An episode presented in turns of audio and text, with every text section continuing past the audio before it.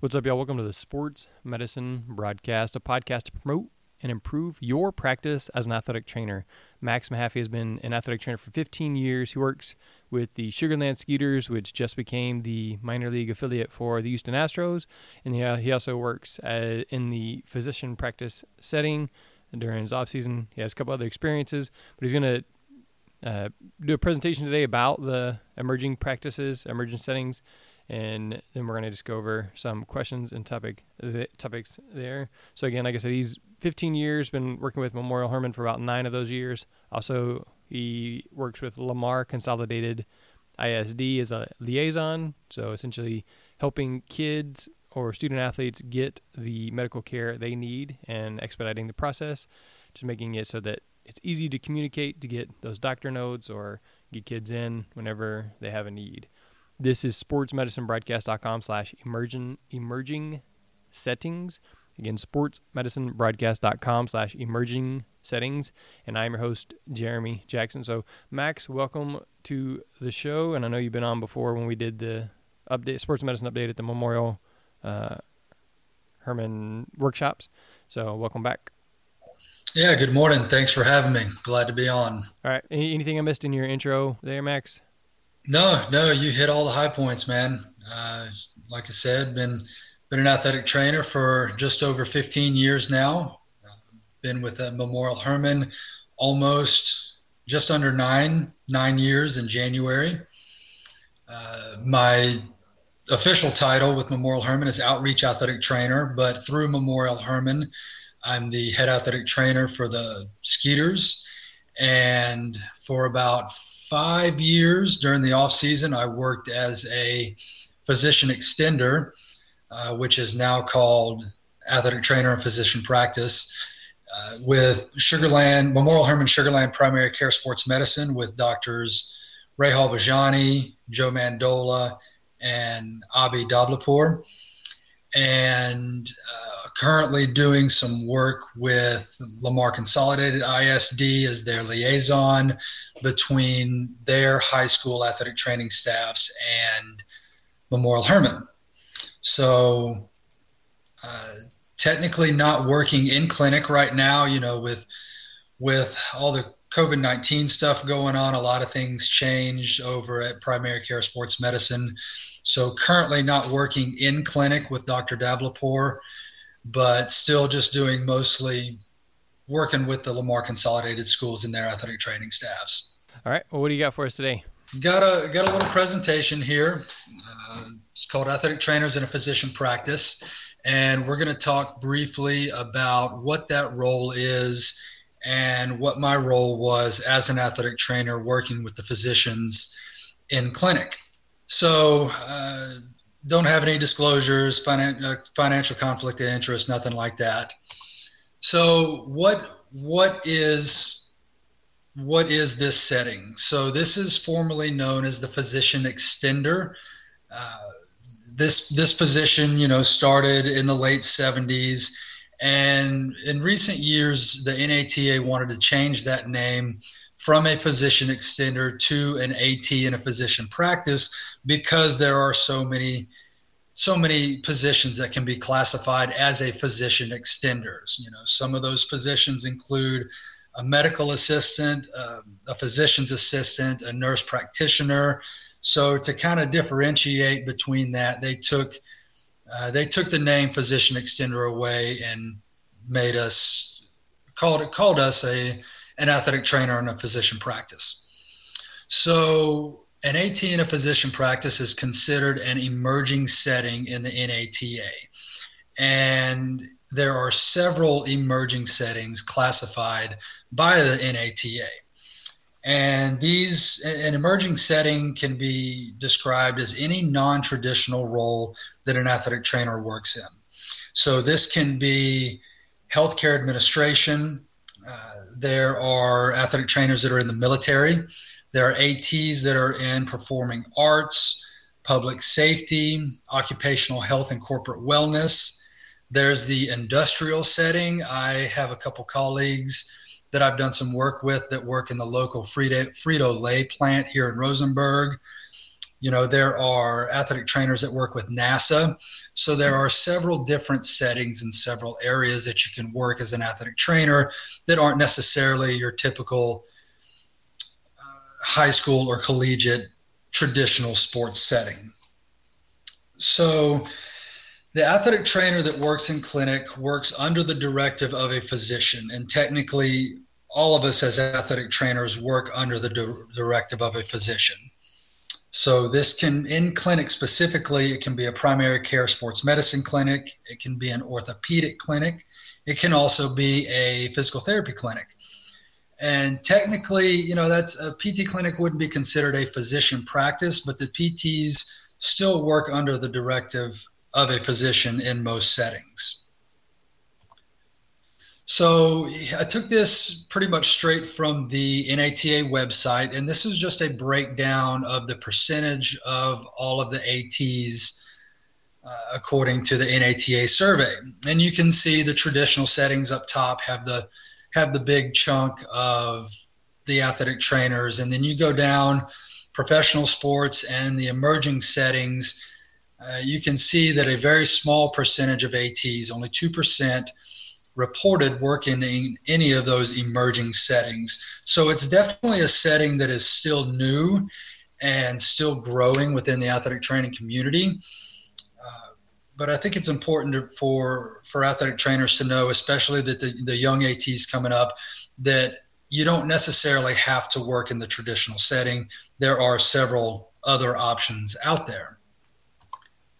So, what knowledge and skills would an athletic trainer need to be able to work in clinic? So, the durable medical and equipment or DME program, that's basically measuring and fitting devices, documenting for possible reimbursement, measuring the value of the athletic trainer for the for the program.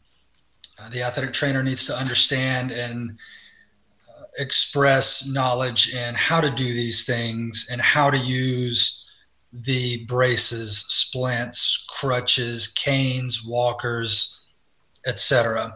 Needs to be able to explain that to all to the, to each of the patients as they come into clinic.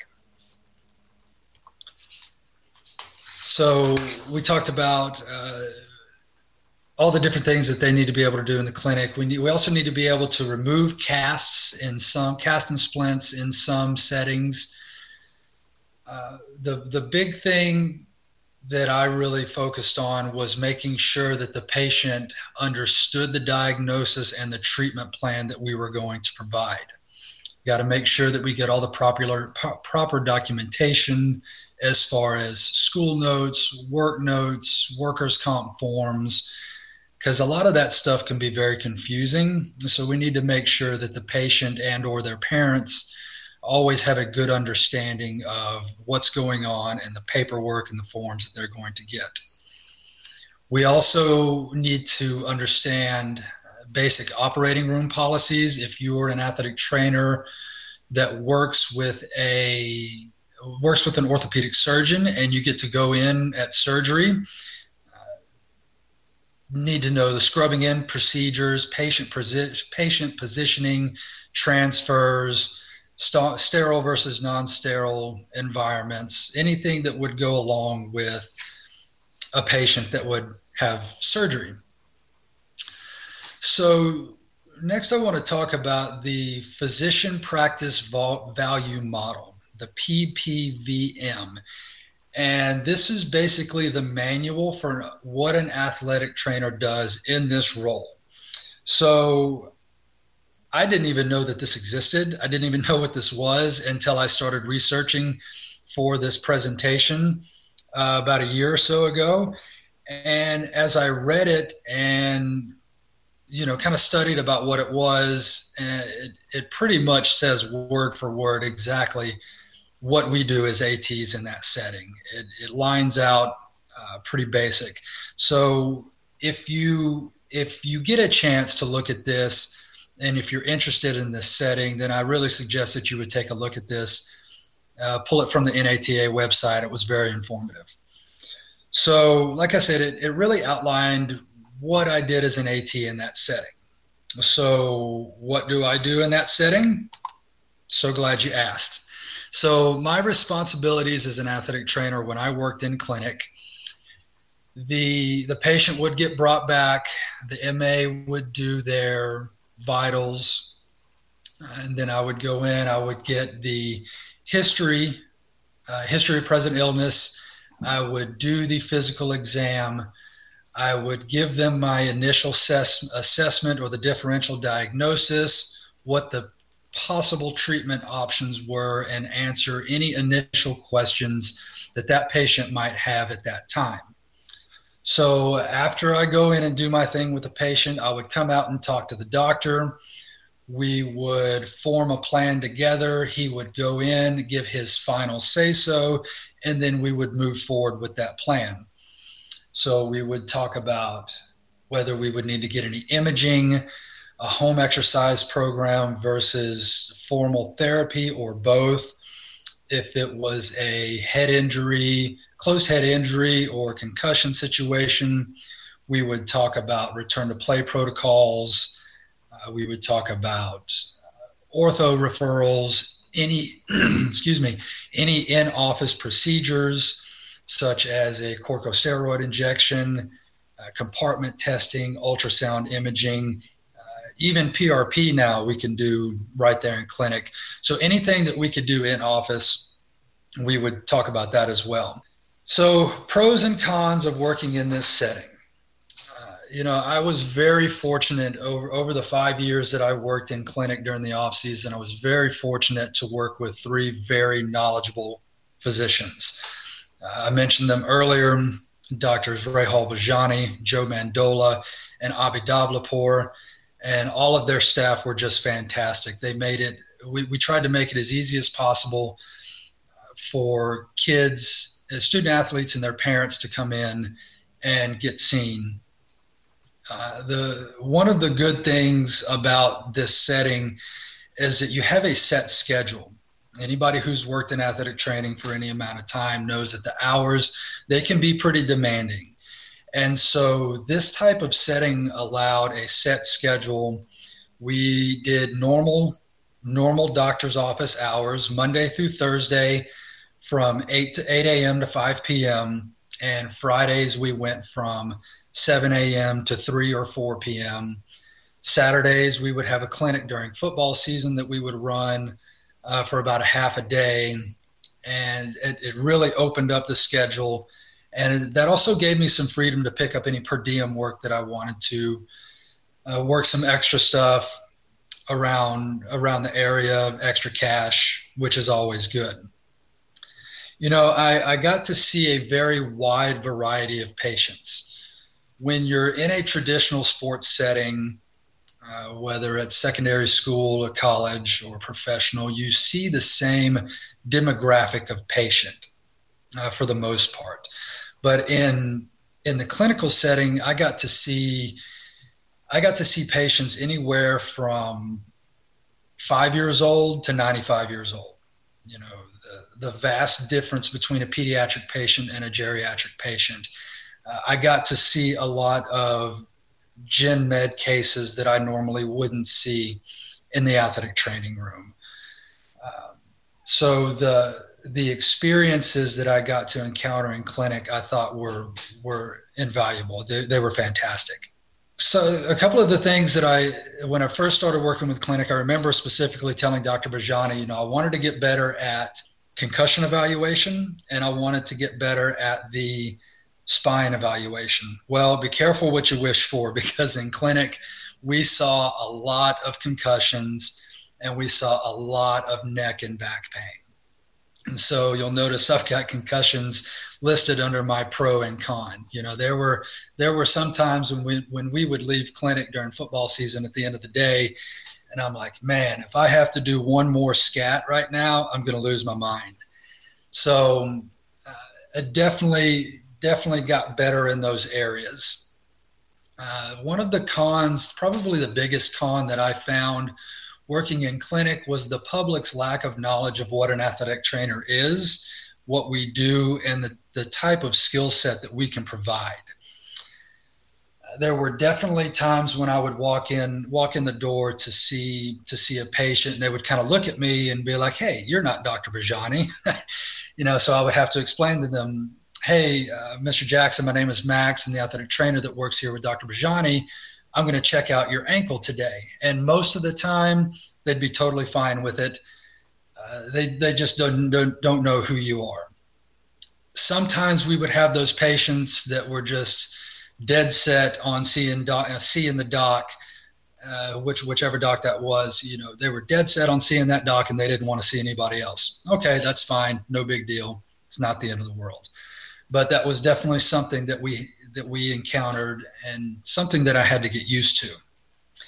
Uh, as I as I gained more experience in this area, I, I always had to remember uh, and remind myself, you know, they're not here to see me. They didn't take a half day off of work and make an appointment to see Max. They came to see Dr. Mandola or Dr. Bajani or Dr. Davlapur. So I had to remember that they were they were taking time out of their day to see their doctor. So if they weren't really prepared to see an athletic trainer or to see somebody else, I just had to take that time to explain it. So I mentioned, you know, we saw a lot of concussions, we saw a lot of neck and back pain, spent a lot of time uh, telling, talking to to patients from the general public that don't know a whole lot about keeping good posture and good ergonomical things like that. Uh, that we would that we would teach them. So uh, next, I want to talk briefly about third party reimbursement, and I'm not going to go into a whole lot of detail here because we didn't we didn't do third party reimbursement at Memorial Hermann. So you hear a lot about ICD 10 codes and CPT codes and what those are and what they mean. So the the the difference between the ICD or the International Classification of Disease Codes, those are the codes that the physician uses as a diagnosis. Okay, the CPT codes are the current procedure terminology codes, those are the modifier codes that the physician puts in as the as the doctor's orders or the plans of what we are going to do. So the the code that you might be most familiar with is 97110, which is therapeutic exercise for 15 minutes. Okay.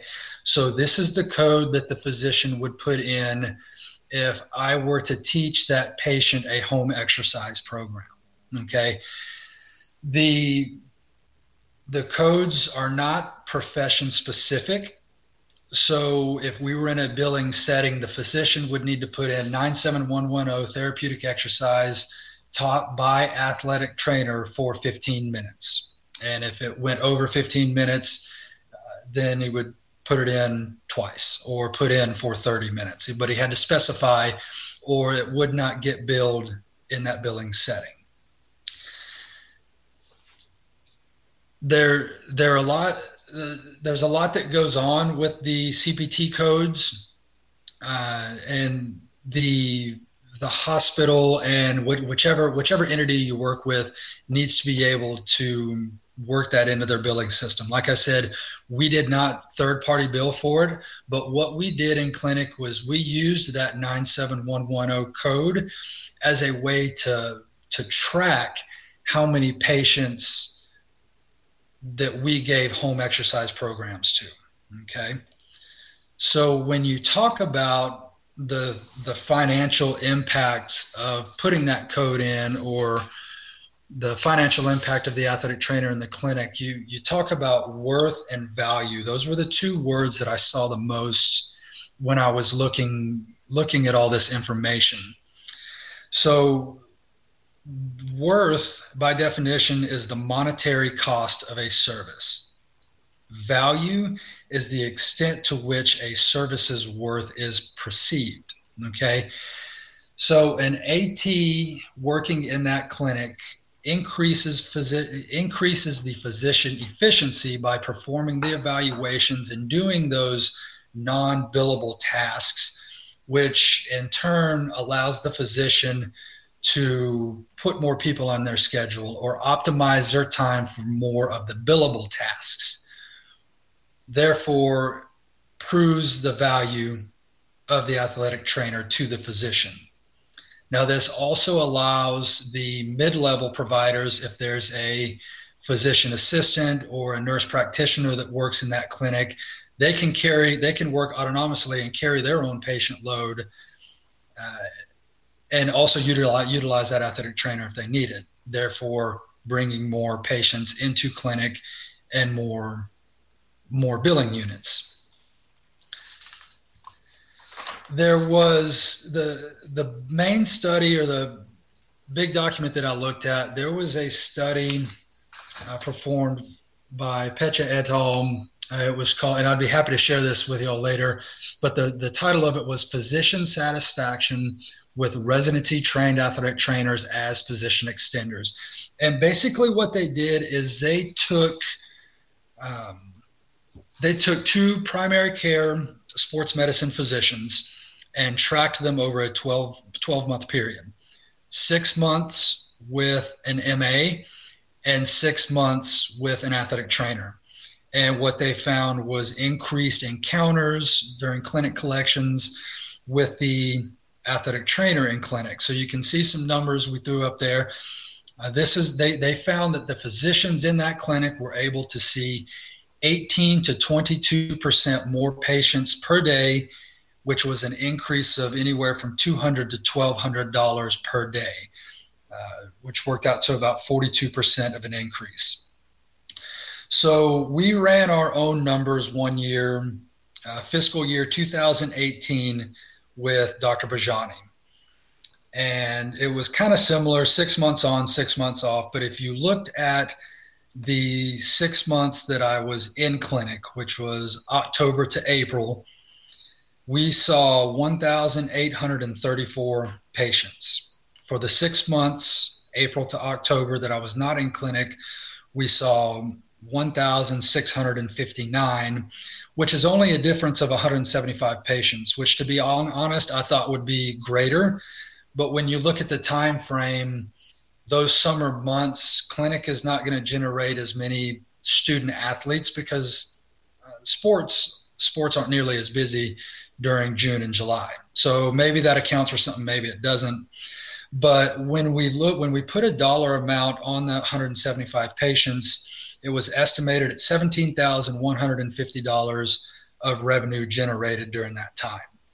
So if you multiply that by two, assuming for a 12 month period, you know, $34,000, $35,000 for that year. Uh, just to give an idea of, of what of what that athletic trainer helped bring in. Now, that only that only tracks the patients that we put the rehab code on. So if we did not prescribe a home exercise program for that patient, then that patient, I guess, didn't get tracked as being seen by the athletic trainer. Maybe that has something to do with the numbers also, maybe it doesn't, who knows. So the uh, from the physician standpoint, a secondary benefit of having the AT clinic is that the the practice had document documentation from patients, patient satisfaction surveys, uh, increased patient satisfaction uh, regarding the teachings of the home exercise program. That seemed to be the biggest thing that patients responded well to uh, when they were being seen because sometimes they would be given exercises and not explained how to do them. But the the the home exercise program is what seemed to get the biggest increase in patient satisfaction. There's a list of my references right there. I know I kind of sped through a lot of that. I'd be happy to share any of this with y'all if you want to. And that's about all I have on my end. Uh, there's my humble brag slide right there. And now we'll open it up, I guess, for questions you've been in the practice as an athletic trainer for 15 years. You have been with Memorial Hermann in roughly this position for nine years or something similar. What were you doing for the first uh, six years as a professional? Let's see. I started my career as an athletic trainer in 2005. I, I did my undergrad and uh, was a four year letterman on the football team at Louisiana College. So I graduated in December of 05 uh, with my bachelor's of science in athletic training, and I got on locally with an outreach group with Christus St. Frances Cabrini Hospital in Alexandria, Louisiana, and I worked. excuse me, I worked with them for about three years. Uh, during that time, I had a very similar role as what I have now. I was a head athletic trainer for a for an independent minor league baseball team uh, called the Alexandria Aces. And then during the off season, I worked as an outreach athletic trainer. Through all of this was through Christus. I had seven schools that I rotated between. You know, your pretty pretty traditional outreach role. So I did that for two years, and then I went back to Louisiana College as the assistant athletic trainer for a year, uh, still contracted through Christus, and at that point, after that year, I decided I'd finally wanted to go back to grad school. So I started looking into schools, and I got uh, got a GA spot at the University of Houston. So in the summer of 2008, I quit my job, moved to Houston, and went back to school. And it was a fantastic experience. Go Cougs! So I was a GA for two years my first year, I worked with cross country, uh, men's and women's cross country, track and field. Second year, I was football, baseball. And then after that GA spot was finished, I was full time baseball for a year and a half at U of H. And then that brought me to Memorial Hermann at uh, in January of 2012. Right. In your physician extender setting, when you're in Louisiana, were you doing the evals? Because when you were talking about your, your role currently in the physician practice setting, you said you'll go in, you'll talk to the patient, you'll do the exam or the evaluation. And so I'm just thinking as a as a new graduate, you would be pretty nervous going into a doctor's office, evaluating a patient, and then basically all of the decisions are resting on your shoulders. So, so were you in that position before, or that was just part of the new role? No, I was. I didn't. I didn't start working in the the physician extender or, or clinic role until working with Memorial Hermann. So, Dr. Dr. Bajani and I, when when we first started working Skeeters together, we had started tossing around the idea of putting an athletic trainer in clinic. It wasn't a new idea per se; it was just new to us. Um, but no, we're. I, I want to say it was 2014 or 2015. I don't remember when we actually started it, but that was the first time that I had started working in clinic. Uh, but early on with Christus, I didn't have those experiences.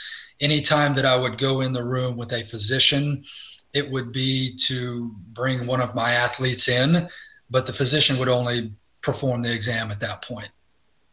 I know you said there's sometimes where the patients say, "Hey, I just want to see Dr. Bajani." Um, how how often do you feel like that occurs right now? You know, it, it wouldn't really be that often.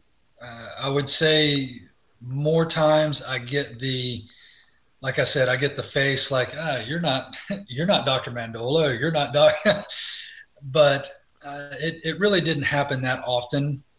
Um, maybe maybe once a month or so, uh, but it, it was more of the patient kind of just being surprised of somebody walking in the room and it not being the doctor.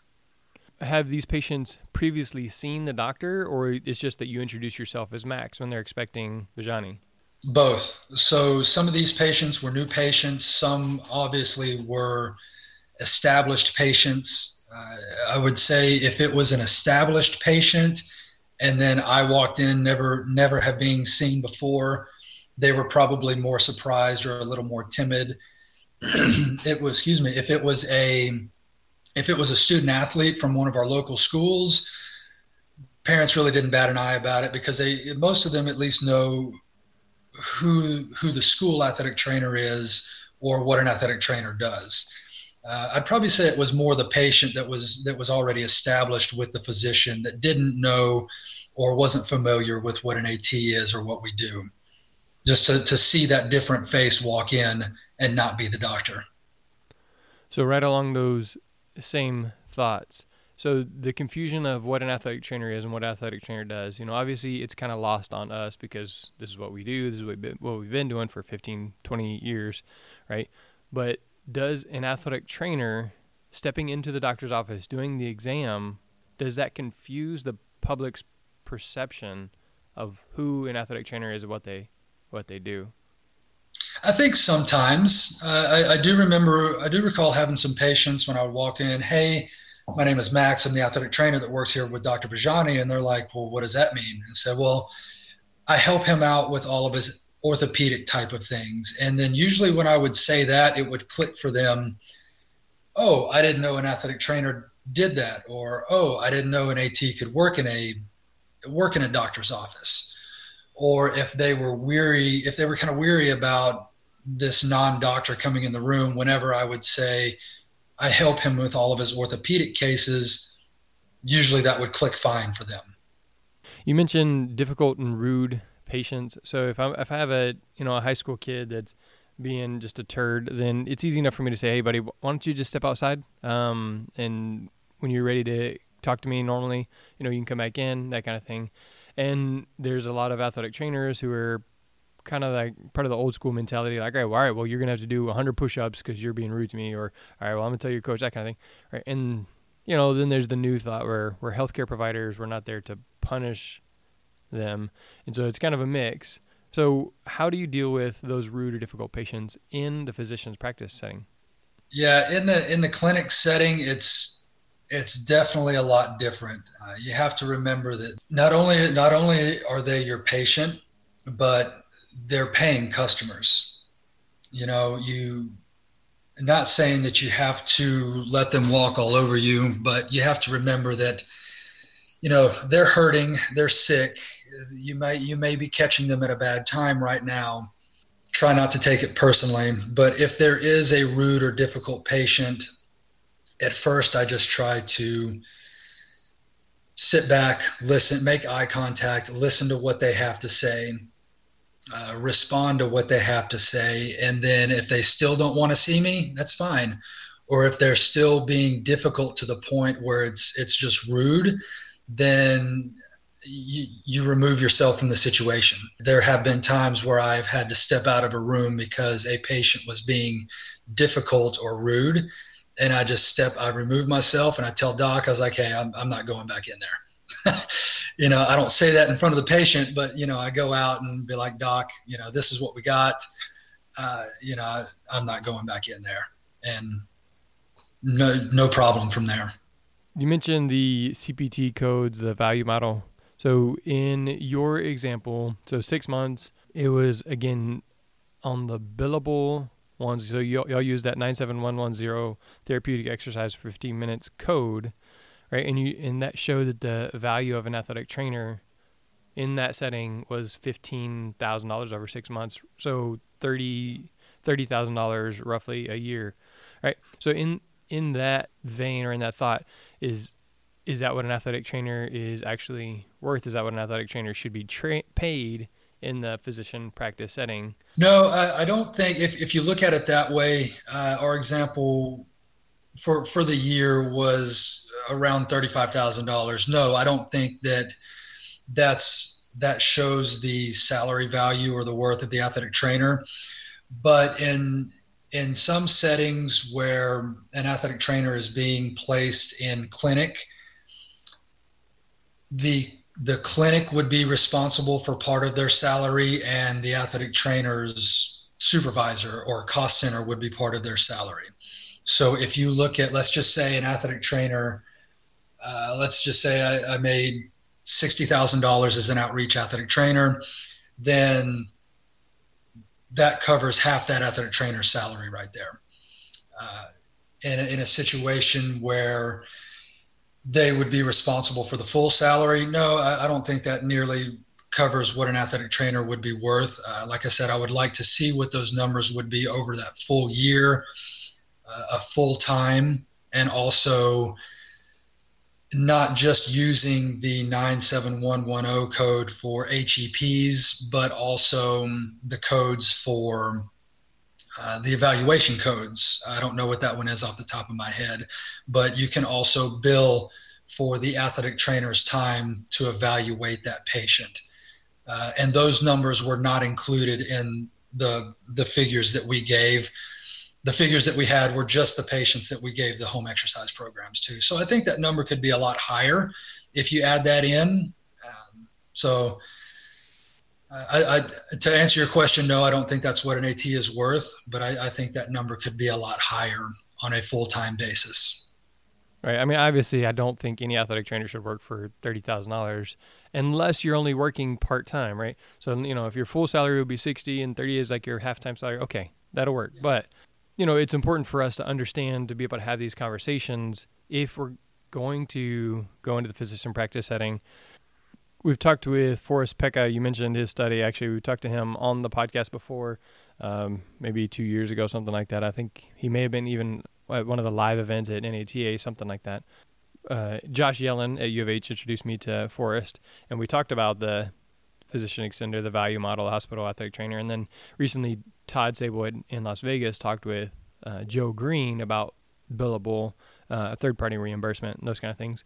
So it's definitely a topic to look into for any athletic trainer wanting to move to the physician practice setting because, like you said, it is more set hours. You may have Saturday clinic. I know, you know, Memorial Hermann and Houston Methodist have Saturday injury clinics um, during football season for the Houston area, that kind of thing. And so you may have to work Saturdays for 10 weeks, but usually that they're going to adjust the schedule some way. Okay, well maybe you have Monday off or or something like that, or you well you know that you're going you know nine to six today, or you're going you know seven to three today, kind of thing.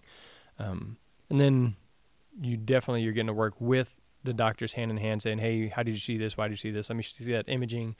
And so those times where I've gone to a Saturday injury clinic just to kind of hang out and watch and you know le- learn from Crumby, then I get to see okay, this is why they chose this. This is what he's looking at. This is what he's looking for, and it helps me grow as a professional as well. You mentioned the patient satisfaction survey. So, what does that kind of look like, and what are some of the feedback that you have personally seen or been made uh, privy to from those? So, I've never I've never seen the survey that they send out. Uh, that's that was that was a, a quote uh, maybe not a direct quote but that came from the practice manager at that time and the physician saying that they got increased patient satisfaction from their surveys. So i don't know what that survey looks like but things that i've seen personally are patients uh, you know on their way like on their way out you know they go back to the front uh, to go check out but as they're on their way out stopping and saying hey, thank you. We really appreciate the time that you spent to explain A, B, and C, or the time that you spent to show us how to do those exercises instead of just handing us a handout. Uh, you can you can tell by the demeanor of their person that they really are thankful for the time that you put into that. I went to Airrosti um, in for several times just to to get something worked out, but one of the things that they do at the end of every visit, they have a tablet where you answer like three questions like, are you better than you were when you came in? Yes. How satisfied are you with care? Do you understand what's going to be, what the follow up care plan is or whatever, something like that. So it's, I think it was like three questions and it was super simple. And, you know, as we talk so much about patient reported outcome measures and um, those type of things here on the podcast, it's just one of those things that I'm thinking, how how can that work in the in the athletic training setting? So I want to make sure that the the athletes are satisfied. And I think one of the things that we can do is talk about the goals. And we talked about that just this week on the on the podcast. Um, you know, setting goals and rehab and things like that. So tell me a little bit more about your time with the Sugar Land Skeeters, and then we'll probably wrap it up. So okay, yeah, working working with the Skeeters has been fantastic. you know, I've been fortunate in in the 15 years that I've been an athletic trainer. I've been fortunate to work at a professional level 11 of those seasons. Uh, nine of those years have been with the Skeeters. Uh, they were a brand new team that played their first season in 2012. So I got to be a part of the inaugural season and be with them since the beginning. And just to watch that, watch that club grow from what it was in 2012 has been has been fantastic. So the Skeeters played in an independent league called the Atlantic League of Professional Baseball. And the Atlantic League is basically an eight team league, mostly comprised of teams on the East Coast, the Upper East Coast. Uh, and it is known as a veteran league, uh, a league to get guys back into affiliated baseball. So there are several different independent leagues throughout the country and from what I understand, the Atlantic League is is one of the higher known, uh, higher talented leagues.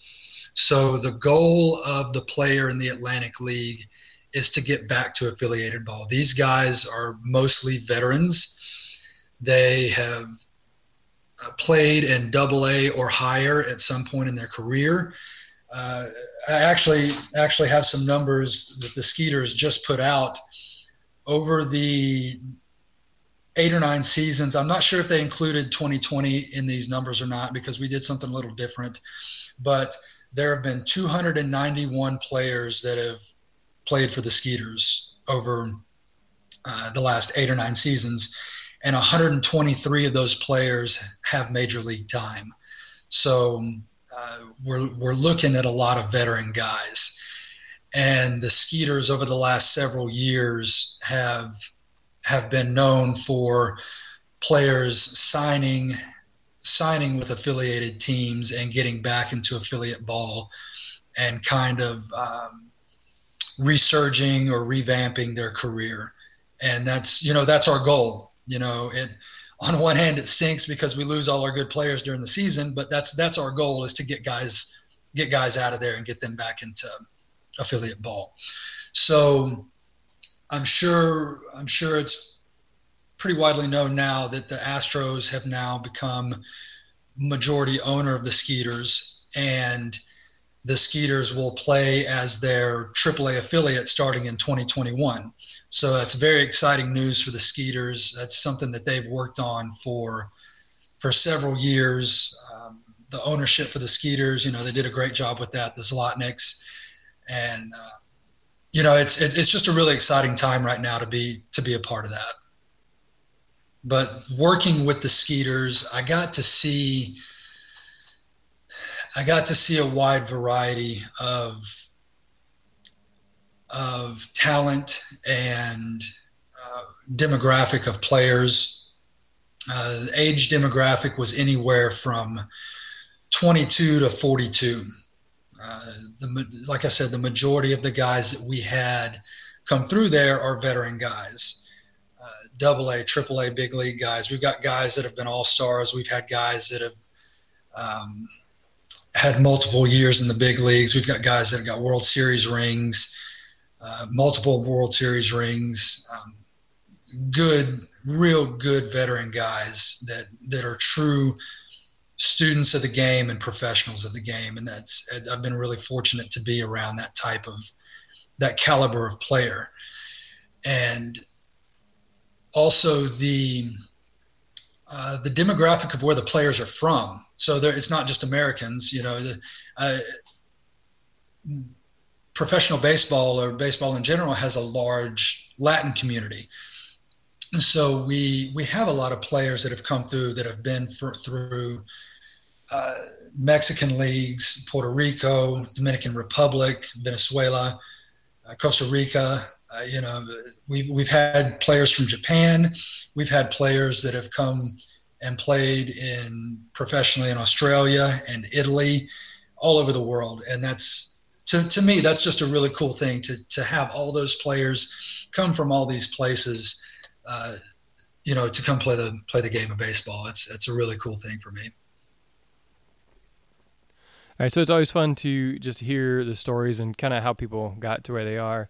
Um, so, Max, if somebody wants to get a hold of you, ask you some more questions about your setting, or you know, right now COVID, everything's still changing. But so next year, the year after, maybe I want to bring my kids out to a Sugar Land Skeeters AAA game, uh, and maybe get a tour of the athletic training facility, something like that. How can somebody reach out to you?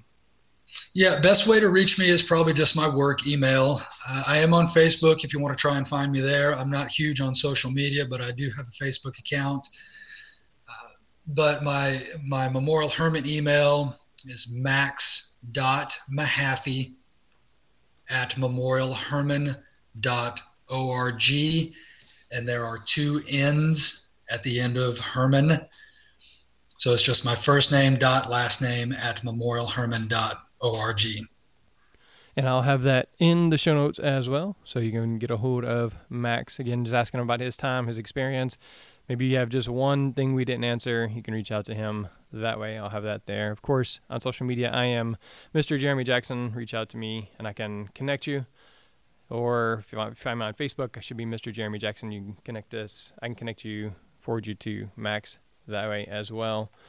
Somebody else I like to always point people to is Frio Hydration with the with the hands-free watering stations. Those those are really cool. And actually, I think that's something that I'm going to buy some more of, even if we're not worried about Corona next year, because not having those football players get their dirty, sweaty hands all over the mouthpiece was super valuable to me.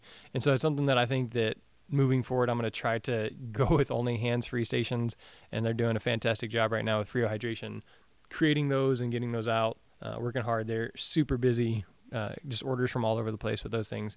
So check out Frio Hydration and get you some hands-free stations to help prevent the spread of disease in the future. Max, you're going to leave them with one tip, one caution, something like that. One final thought about the physician extender setting. What's that going to be? never stop learning always always take uh, take in the information if you have a chance to watch a physician do uh, an examination or if you get a chance to look over his shoulder his or her shoulder while they're looking at x-ray mri ultrasound injections be a sponge because I, I learned a lot a lot of information from those docs that i worked with yeah, I, I mentioned that during uh, while you were talking. You know, how, how, about how I would go and watch Dr. Crumby, or I've gone into surgeries, and I've mentioned it multiple times before. I'm a weenie. Like every time I go into surgery, I have to go in and then walk back out, catch my breath, because that smell of the burning flesh and that kind of stuff, and just it, it overwhelms me. So, but when I'm in there, you know, the doctor's always like, "Hey, Jeremy, check this out. Look at this. Look, this is why we're doing this." So, it really is so cool. So, what's one thing that you're learning right now? What what's a topic that you like? I really need to learn about this. The most recent, the most recent thing that I did and learned about is but right before everything shut down in February.